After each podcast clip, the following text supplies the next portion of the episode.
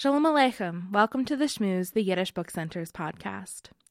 Today, we're excited to share with you something a little bit different, a conversation recorded live at the Yiddish Book Center's Community Open House on Sunday, October twentieth, two thousand nineteen. Here, Mindl Cohen, Director of Translation and Collections Initiatives, and Lisa Newman, Director of Communications and host of the Shmooze, discuss all things Yiddish translation. We hope you enjoy. So I'm Mindl Cohen, or Madeleine Cohen. I'm the Director of Translation and Collections Initiatives. Um, just started my second year here at the center, so I just finished my first year in the position. Um, I... I'm from the area. I grew up in Greenfield, and I went to Hampshire College uh, as an undergrad, and actually got my start learning Yiddish here at the Yiddish Book Center in the summer program for college students, the Steiner Summer Program. Um, and then I went to grad school uh, in California at U C Berkeley in comparative literature, where I was studying Yiddish literature. I eventually made my way back to Massachusetts. I taught Yiddish at Harvard uh, the year before coming here, and was very excited when things came full circle and I was able to come um, work on the translation initiatives here at the center. And we were very excited, too. Yeah. um, so I'm Lisa Newman. I'm the Director of Communications at the Yiddish Book Center, which um, entails a lot of things related to communicating. Um, one of those is the publishing initiative, so I work very closely with Mindl um, on the launch of this to bring things to publications. My background was in publishing prior to coming here. Um, so it's uh, very exciting times um, and work that we're completely engaged with and are eager to share with you today. Um, so Mindl mentioned that she's been here just over a year, um, and in the last past year, I think it's safe to say we've covered a lot of territory, and we've gotten a lot of ink onto paper. Um, it's been a really busy year, um, and we're going to share a lot about that with you now. One of the things I thought I would do, um, because I have the benefit of having been here for eight and a half years, is to sort of take you back a little bit and fairly quickly as to how we got here today. Um, in two thousand twelve, we decided to convene a summit to talk about translation. And the idea was to get a lot of people who were involved with Yiddish translation together here to sort of hash out what should be done. We knew that we were losing a generation of native Yiddish speakers. We knew that we wanted to get this work out to a, a larger readership, um, and we sent out a big e-blast. We thought, oh, maybe twenty-five people will want to come to this. It seems kind of odd that you'd get more than twenty-five.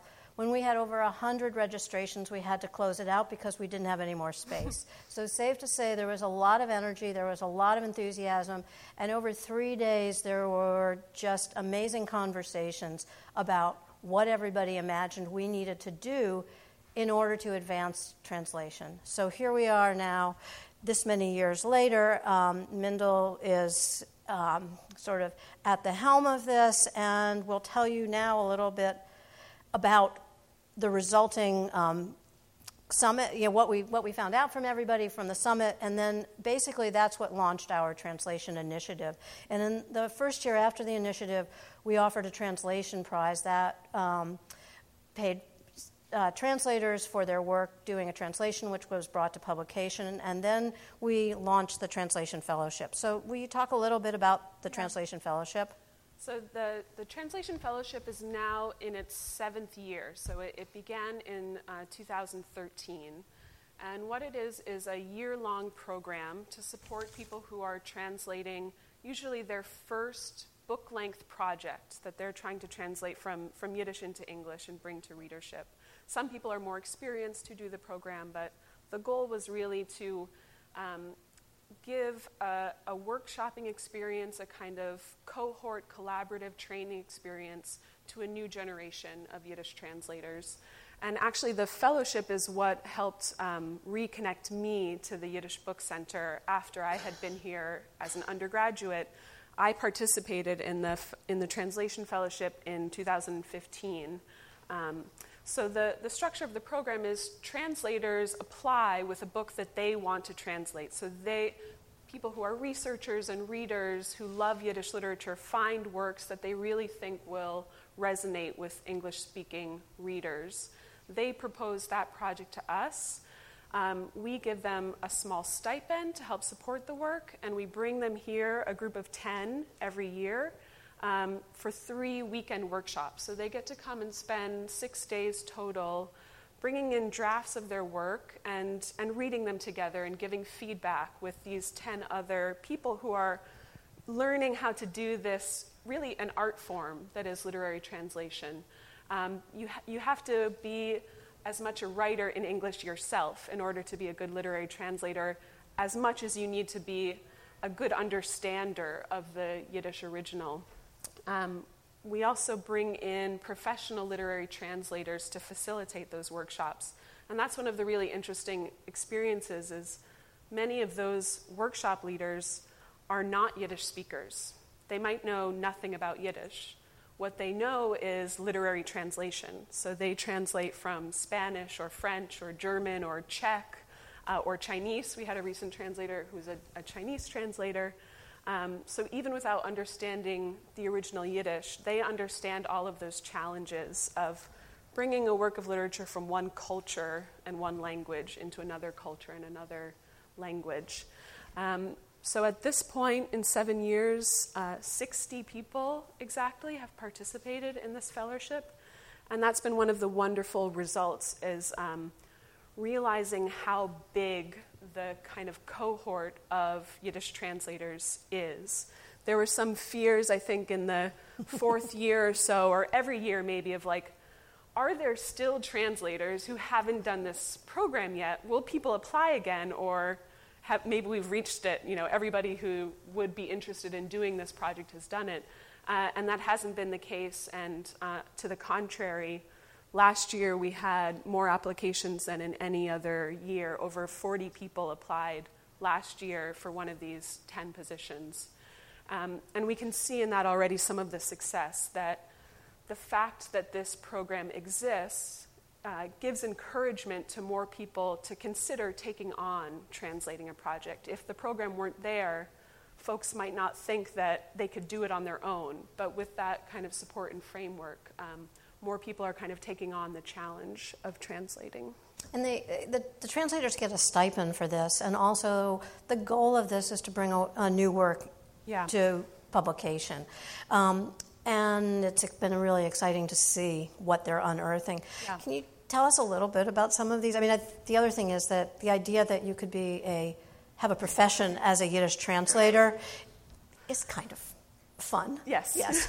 One might not have thought that that might be the yeah. case, um, but it seems to be playing out. Yeah. No, there's a real there's a real range in the kinds of people, the backgrounds of people, the ages, where they live, who come to the fellowship, and that's one of the strengths. You can see younger people who've learned Yiddish in university, like myself, mixing with people who know Yiddish as a native language, and kind of everywhere in between, people who are um, professors of Yiddish literature and graduate students of Yiddish literature, but also one fellow is a, a working neuroscientist, came and did this program, or um, the dean of students at Columbia University came to do the program, journalists do it, working poets do it. So all of those different backgrounds add to what they learn from one another when they're sharing their works. They're the different ways that they know Yiddish, their different literary backgrounds or backgrounds as readers, um, adds a lot of strength. Some people really are becoming full-time professional literary translators. They they really see this as their career, and I, that's probably one of the most exciting things to see, that that shows a real change, right? That um, there is just starting to be enough interest from enough different publishers and enough readers that a person can make a can make a living, almost, um, as a Yiddish translator, if one lives a frugal lifestyle, I think. Um, or, or if we do our job really well. Or, yes, right. And I, that's something that we've really learned, right, is um, this is a this is a slow kind of tidal change, right? So the the fellowship, the first year was two thousand thirteen. Some of the projects that were people began translating in two thousand thirteen and two thousand fourteen are just coming out now, um, because it often takes longer than that year to translate a novel and to translate it well. And then there's the time frame of book publishing as an industry, which doesn't always move so quickly. So it's got a long of, gestation. Yeah. Some of these works um, that I can tell you about more, they're years in the, proce- in the process. Um, so I think we're really just starting to see kind of the full fruits of the fellowship after these seven years and the fact that so many new translators are coming to it, new publishers are coming to it. We're discovering new works and new authors that can resonate with audiences today. Um, yeah. And let's talk a little bit about the literature, um, which for a non-Yiddish speaker is a really exciting part of my job because I finally get to read this work. Right. Um, uh, so we had a workshop last summer, um, and Ellen Cassidy, who worked with us, who, she was the winner that first year of the translation um, prize, and she published recently Yenta Mash, and she also um, and translated and published uh, also Oedipus in Brooklyn.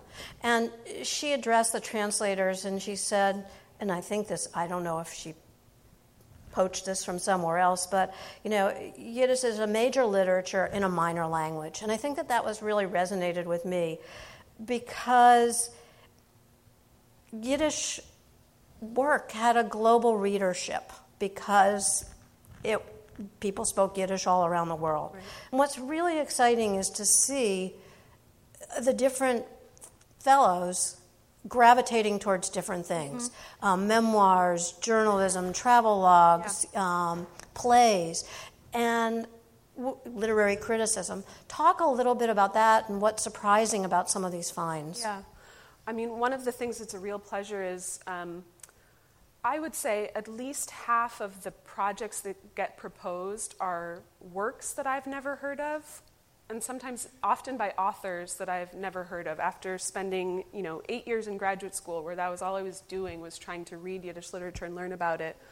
There are so many authors who might have been very well read and really loved up into the nineteen thirties or forties that because they hadn't been translated into English and for whatever reason didn't make it onto college reading lists, um, we don't know about so well. So the number of, of things that people really are unearthing and kind of bringing back to attention is really inspiring. And Ellen Cassidy's work is a great example. She has translated two women writers, um, this one, Yenta Mash, who uh, wrote up until the early two thousands. She she really started writing in Yiddish in the nineteen seventies in Israel and then into the eighties, nineties, and two thousands.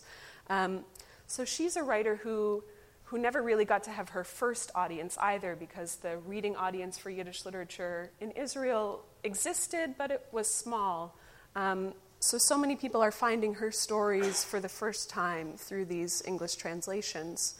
Uh, and, and I think that's the case with a lot of the work. So to give you, it's hard to give a sense of how varied these things are, but in this current year, we have somebody translating um, an autobiographical novel about life in the Lodz ghetto, written all, all written from notes and memoirs that the author made while he was in the ghetto and then turned into a novel afterwards. Uh, we have a person translating Yiddish stories about life in the East End in London in the nineteen thirties and forties. Um, we have plays being translated. Let's see what else. Um, to, comparing to kind of how new that, you know, this work from two thousand seven, we had a fellow last year who was translating the Tsene Renna, which people might know is kind of the first, maybe, Yiddish bestseller uh, written in the fifteenth or sixteenth century that had kind of stayed in, in publication ever since. And we had a fellow kind of take on, what does it mean to translate this, this work? Um, and he's doing something very creative with it. So we have people translating memoir and personal essay. Uh, it's such a range of things, and it reflects the range of, of Yiddish literature. Um, yeah. And it's interesting that it also, it enlightens and gives us a window into Jewish culture. Right. Um, uh, and a lot of the work is post-war. I mean, I'm looking at the Seeds in the Desert, yeah. Mindl Cohen. This was written after the war, and he goes, as you say in the, the blurb, backwards in time. And we really get an exper- we get to experience what the arc of his life was like. Yeah. No, that that has pleasantly surprised me a lot as well in the the applications to the Translation Fellowship and seeing what's being published is people are really reading post-war Yiddish literature, things written in the fifties and sixties up until today, um, as much as they're they're going they're interested in translating the classics of Yiddish literature from the turn of the century or the twenties and thirties, uh, which reflects one of the challenges for translation. That is, it's it's already challenging to make English reading audiences interested in reading a book translated from a language they don't know, from a culture they don't know anything about, and if it's also from one hundred years ago, that's kind of this extra, feels like this extra distance between the literature and the reader.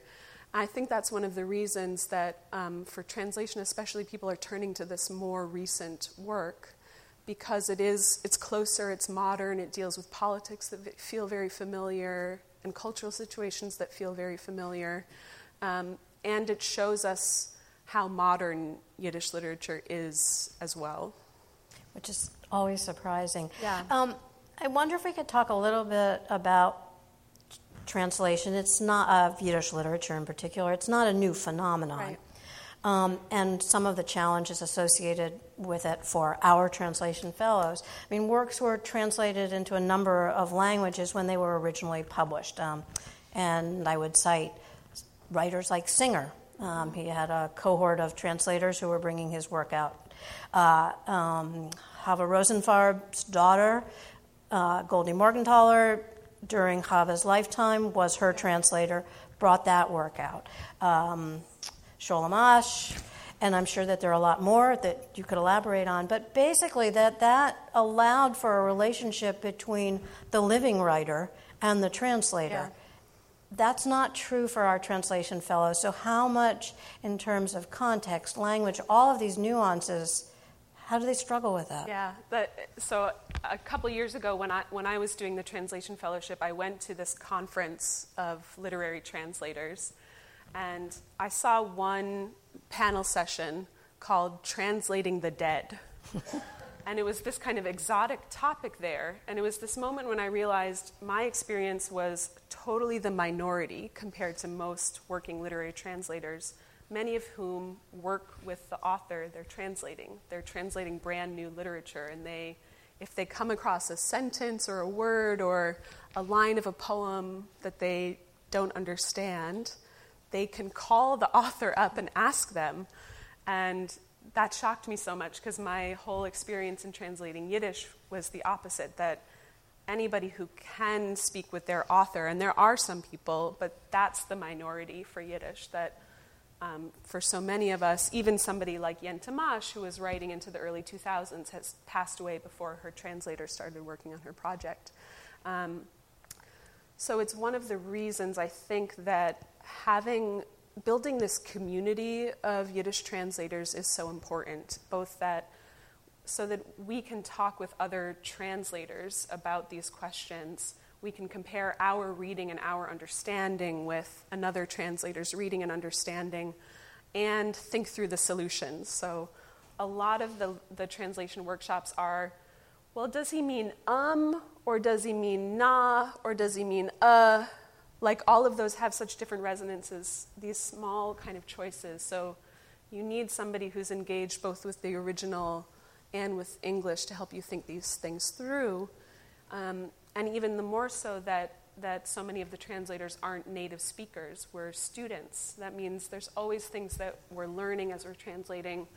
There is a chance for misunderstanding. Um, so getting to do that work together is much more productive, it's much more enjoyable, um, and we see that there really is this great kind of community feeling among the translators who do the project. So we have a Facebook group for, for all of the alumni who've gone through, and people are constantly posting these kind of funny questions, like, does this word mean chicken soup, or does it mean chicken stew, and what are the implications? Or Ellen has a great story about a word she couldn't figure out for the life of her and finally realized it was a very specific kind of shoe, but she had to find a native Ukrainian speaker to help her figure out what the word was. So you really need that that community um, to approach the work responsibly, which we see that the translators care so much about, right? It, it would be easy to kind of fudge something, um, but they care so much not to do that, and they really work with one another and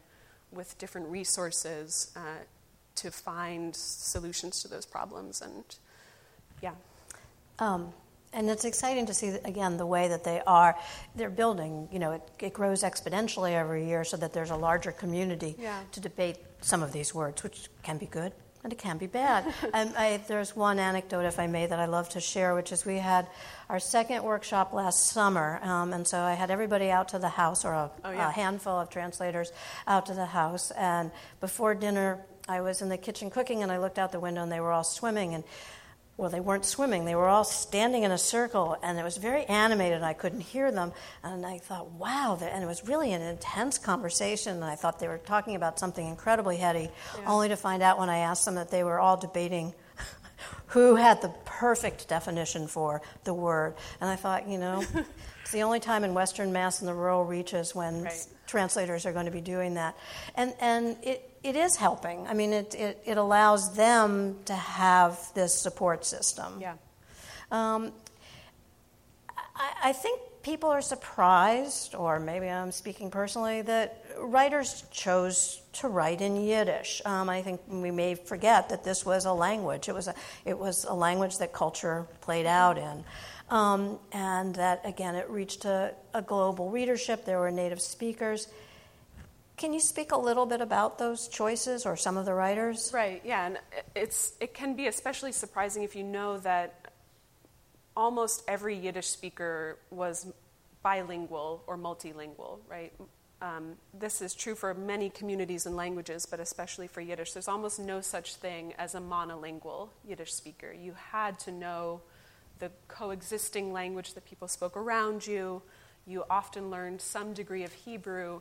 And if you were educated in any way, it's very easy that most of these writers probably could function in four languages or, or more. So there does that makes it even more the case that writing in Yiddish is a choice, right? That um, Russian might have been available, or German might have been available, or Hebrew, and many people did write in Hebrew as well as Yiddish, and they moved back and forth. So it's interesting to see all of the trajectories of writers that the people who ended up deciding Yiddish was the best medium um, to share their thoughts and ideas with the world. Uh, and I think that happens for a lot of reasons, and it's one of the exciting things about the language, that for some, for many people it was about building a, a different kind of Jewish identity um, and choosing a Jewish identity in the face of assimilation into different cultures. Um, It could be a politically aligned decision. It could be a religiously aligned decision. Um, so, it, but it often has something to do with that kind of choosing some kind of Jewish identity, choosing some kind of community, and actively helping to build that community, right? There's never a kind of easy, given situation in which one can live one's entire life in Yiddish or make a living as a writer or something. Al- almost all of these people are participating in some way in establishing the newspapers so that then they have a newspaper to write in, or establishing a journal so they have something to write in, or building a publishing house, teaching in schools. Um, they had to do all of that work to create the cultural situation for Yiddish, and they also always had to make the argument that Yiddish was a real language and was capable of carrying a full culture. So um, we don't get to talk about it in the translation program so much, but one of the interesting things, of course, is there's a lot of literature translated into Yiddish, as much as we're talking about translating Yiddish into English, that that was seen as an important part of the project of building Yiddish as a culture, a Jewish culture. So if you can perform King Lear in Yiddish, it means that Yiddish is as good a language as English. If you can read Kant in Yiddish, it means that Yiddish is as capable of philosophy as German is. Um, so that those kind of debates and conversations about establishing the status of Yiddish, like on the world stage, was something that played out both in terms of um, even writers like Bashevis Singer, who you mentioned, he translated world literature into Yiddish, probably to make money, but also to show that Yiddish can do it. And it was, I'm sure, a way for him to develop his craft as a writer, the same way that our translators realize, oh, you actually have to know something about putting together a good English sentence in order to translate Yiddish literature. Um, so I love seeing those debates uh, of Yiddish writers, maybe especially in the thirties and forties, where they're talking about the importance of translating world literature into Yiddish, and they're also talking about how important it is or not to have Yiddish translated into English. So um, as much as we're thinking about that now, we can read essays by writers like uh, Jacob Glatstein, Jacob Glatstein, uh, debating, does it matter to have Yiddish translated into English? Does that prove that Yiddish is a world culture or not? And actually, Glat- Glatstein said, I don't really care if they translate me into, into English. My writing in Yiddish is world literature. That was the claim that he wanted to make. Um, people took all positions in that, and you see that today, too, of you know people who will put the emphasis on teaching Yiddish language, that we need to train more people to read Yiddish in the original, which I agree with. I don't see it as um, counterposed mm-hmm. to making the literature available in translation. I think you can also attract people that way. But it's one of these debates you realize that um, have been happening for as long as Yiddish has been a language. So same as the debate about, is Yiddish dead? Turns out that is a debate that people have been having for two hundred years at least. It's nothing new. And I think it's the same with the role of translation and, and what does that have to do with Yiddish's place as a literature and as a culture on the world stage.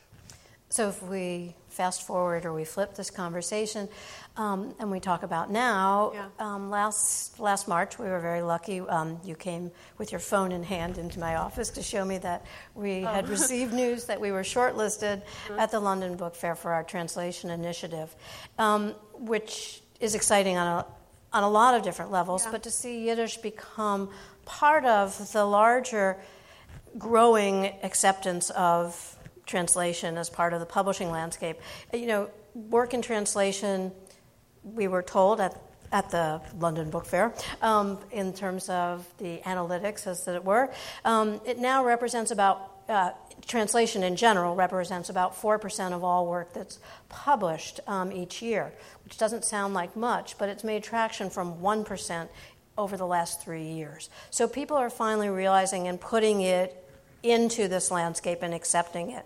The fact that we're taking a literature that it goes back a hundred, maybe a, one hundred fifty years, um, and bringing it into that conversation is a good thing. Yes, yeah. I think I think we've really realized this together, that both the project of training a new generation of Yiddish translators and bringing y- translated Yiddish literature kind of onto mainstream stages is happening at the same time that that's happening for literary translation in general, at least in the English reading world, that um, there seems to be this very small, slow-growing attention to the quality of literary translation.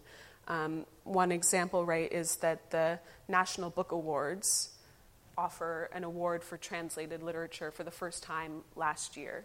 So it's one of the reasons we've, we've re- hope that this project of tr- translating more Yiddish literature and helping to publish more of it is happening at the right time, that there's that extra attention and focus on, on literary translation in general.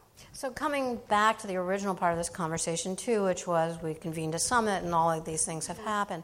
We announced White Goat Press, which is the Yiddish Book Center's imprint. We have brought work in translation to publication over the past many years, but we hope to do it in a much more ambitious and much more intentional way going forward, to, you know, based on our abilities.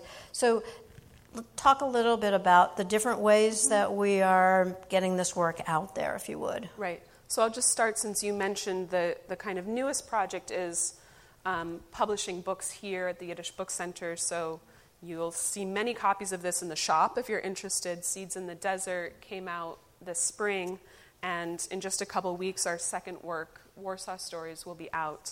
Um, and that's part of this kind of landscape. I have other books here. These are other translation fellowship projects that have been published by other presses. So we want White Goat Press to be one new venue added into this kind of growing space for Yiddish in translation from a range of publishers. Um, but the other things that the center has been doing for longer that we see as giving us really kind of like multi-dimensional way to help readers find the work. Uh, every month we publish a short translation on the website. And they're short, they're very fun. There's poetry, there's short stories, there's essays. Um, they have a great range of things. They're often excerpts from people's fellowship project, so it gives you a sense of the kind of work coming out there. Um, so, for instance, last month uh, we published part of a fellowship project that was a, a scene from a play written in eighteen eighty by Maria Lerner. And as far as we know, that play was the first Yiddish play by a woman that was actually produced on the stage. It was produced in eighteen eighty-one in Odessa, just a year or two before there was a kind of restrictions placed on, on Yiddish production in the Russian Empire. Um, and we have short stories by a writer named Alexander Spiegelblatt, who was writing into, uh, I think the last story was two thousand seven. So you have a range from eighteen eighty-one to two thousand seven Yiddish literature there on the website. Uh, we also do probably my favorite project that I've gotten to work on so far, or that I've gotten to see all the way through, is um, the Pakn Treger digital translation issue. So once a year, there's an online-only issue of Pakn Treger that's just an anthology of newly translated Yiddish work. But it's also available as an ebook. Sorry, my role great. as a marketer has yes. to come in. And I have a print copy just because. Um, so that's a really love. That's a, a place where we kind of see that community of translators that we've been working with. We put out a call each year. For the last three years, um, we've chosen a theme to organize the issue around. So we kind of send out this theme, and then we see, you know, all of those sixty translators plus a kind of wider range of people who are aware that the center publishes, sending in material. So the first year that they did a theme, it was um, writing by women. The second year, it was transportation, literature that was about different modes of moving around. So it was called The Movable Shtetl. Um, last year, the, the issue that I got to work on was um, on the theme of correspondence, of letter writing. So we called it Avram Avinu Receives a Letter and Other Yiddish Correspondence. Um, and that title is from an Itzik Manger poem where he imagines Abraham, our father, sending a fax, actually, in the tr- in the way that the translator renders it. Um, next year, we have a call out right now for the next theme, which will be Coming to America. So we're looking for different writing that addresses the immigrant experience. Um, And of course, and we publish translations still in every print issue of Pakn Treger as well. And we're getting to feature some excerpts from these books in those translations. So you can get a little taste of Seeds in the Desert in the last issue and of Warsaw Stories. And we're also trying to work collaboratively with, we're helping with some subvention with academic presses right. and um, And also trying to, in the spirit of Yiddish literature, which was serialized in most parts, or most instances before it came out in full editions, we're working with other um, outlets to try to share this work out, um, as is usually the case with our work. So I wondered, um, I think we still have a few minutes, um, if you would like to share a few of your yeah. favorites. I would say that the thing that's fun about the anthology is it's a little bit of a guilty pleasure, we should confess, because picking the topic is means that you get to solicit work that you want to actually read, yeah, a yeah. topic that you're curious about. Yeah, so I'll tell you a couple favorites um, from this last issue that was about the theme of correspondence and letter writing. And the first one is courtesy of our bibliographer sitting in the back row. So as we were talking about this issue and sharing some of the ideas that were coming in, uh, David came in one day with this portfolio of postcards um, that had been sent to the Osh family. And so I had this, must have been one of my best days of work, where I got to just sit and like flip through these amazing just to see the images of the postcards. They came from absolutely everywhere in the world, from all kinds of people. So he was kind enough to, to let us choose one that was sent um, to Osh from the Chagall family, really. So, uh, and it's sent to the Osh family when they're living in Bellevue, in Paris, outside Paris, outside Paris. And it's a very short postcard, so this is our brief translation. I don't have the whole Yiddish here, but I could try to read it if you'd like. Dear ones, it's raining, pouring, bucketing. What kind of world is this? Nevertheless, life is good. Yours, Chagall. That's this entire postcard. Um, then, so the, the collection has uh, a range of personal correspondence, like that postcard, between writers. It has stories in which a letter plays the kind of crucial plot device. So um, one is the beginning of a novel in which a young woman journalist receives a letter offering her a job to become an editor of a brand new newspaper that's launching. So she has to decide, is she going to leave New York to go work for this provincial newspaper, which um, Jessica Kierzane, the translator, and I finally realized the provincial city where the newspaper is coming out is Boston. um, there's poetry, like this Itzik Manger poem that are that are written as letters or in which letters play a role. So, but I think the um, the most interesting for me are some of the personal correspondence between writers. So, one one of the selections is um, exchange of letters between the writers Bluma Lempel and Chava Rosenfarb, and the translators Ellen Cassidy and Yermiyahu Taub wrote about this actually in a recent Pakn Treger as well, and then they went back and kind of pulled out a bigger selection of the letters that we could publish in this. And one of the nicest things about this, so these are two women writers who didn't know each other in person, but Chava Rosenfarb, who is probably the better known writer at the time, she just gets the address of Bluma Lempel because she's read a story of hers in a journal and she likes it. She asks the editor for the address and she just writes her, and they strike up this years-long friendship that mostly only takes place in letters. They we don't they maybe met once or twice, but they really built this kind of literary but very friendly and very supportive um, relationship through letters. So the way it opens, I think, is just really touching. So Chava Rosenfarb writes, I've read some of your writing and felt so drawn to it that I asked the editors about you. Who are you? I feel very close to your way of writing, your style. She writes a bit more, and then her postscript, which I love, is, forgive my scribble scrabble. I stopped smoking a week ago, and since then I've been all thumbs, which she adds to somebody she's never met. And uh, Bluma Lempel writes back, Dear Chava Rosenfarb, I almost wrote beloved Chava Rosenfarb instead of dear, and that would have been the truth. I've read and reread your letter. I've read your story in the footsteps of I and you, and I love every word from your pen, or should I say, from your soul. So you can just imagine this kind of newer writer, like how over the moon she must have been to get this letter from a writer that she admired.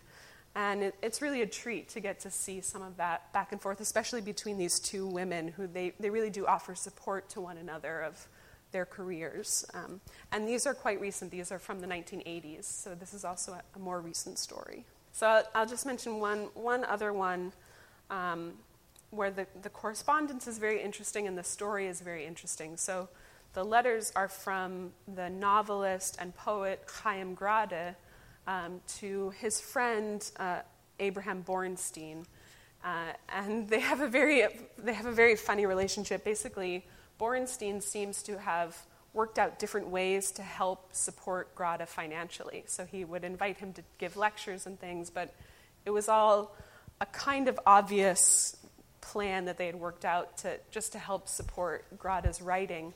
And in exchange, Grada had to write him nice letters, like real, genuine, detailed, thick letters was the reward that Borenstein got for supporting him in this way. And so the, the letters are translated by a woman named Rose Waldman, who's done the fellowship actually twice. And she's working on a translation of um, an unpublished novel by Grade. She, and it was thick, so she was like three hundred fifty pages in to this translation and feeling like the novel clearly wasn't over, and there was only fifty pages of manuscript left. So she couldn't figure out, like, Grade is a master novelist. How could he have so many loose ends so close to the end of the novel? In the meantime, or around that same time, a grad student from Israel gets in touch saying, I'm reading this correspondence, all these letters that Grade has written to Borenstein, because they're um, at Hebrew University, I think. And he meant, he's writing about the novel that I know you're translating. Would you like to take a look at the letters? She says, yes, please. By reading those letters, she realizes it's a two-volume novel. So she has to go back into the archives, and she does, she has found the second volume. The manuscript existed. She, I think it means that the publication date for that translation has been delayed a little bit. Um, but just like... And then she just was very interested in the correspondence, and so she picked out a series of letters that show us some of that relationship between Grade and Borenstein. Um, and she picked some letters that get at the relationship between Grade and his wife, which is um, somewhat famous or infamous in Yiddish literary circles. His, his wife was very protective of his literary legacy after his passing. She was much criticized by different people, called not very nice things, so... Rose Waldman was really interested to see how does he write about her and try to understand her relationship from the letters. Yeah. So to wrap this up, I think, if I may, yeah. um, we have sixty people who are out there hungry to get to this work. So it's all really exciting, and the outcome of all this is yet to be seen, but um, there's a lot out there. So thank you all. You've been listening to The Shmooze, a production of the Yiddish Book Center in Amherst, Massachusetts. To subscribe to this and other podcasts, visit yiddish book center dot org. I'm Sarah Blakefeld. Be well, be healthy, and tune in again soon.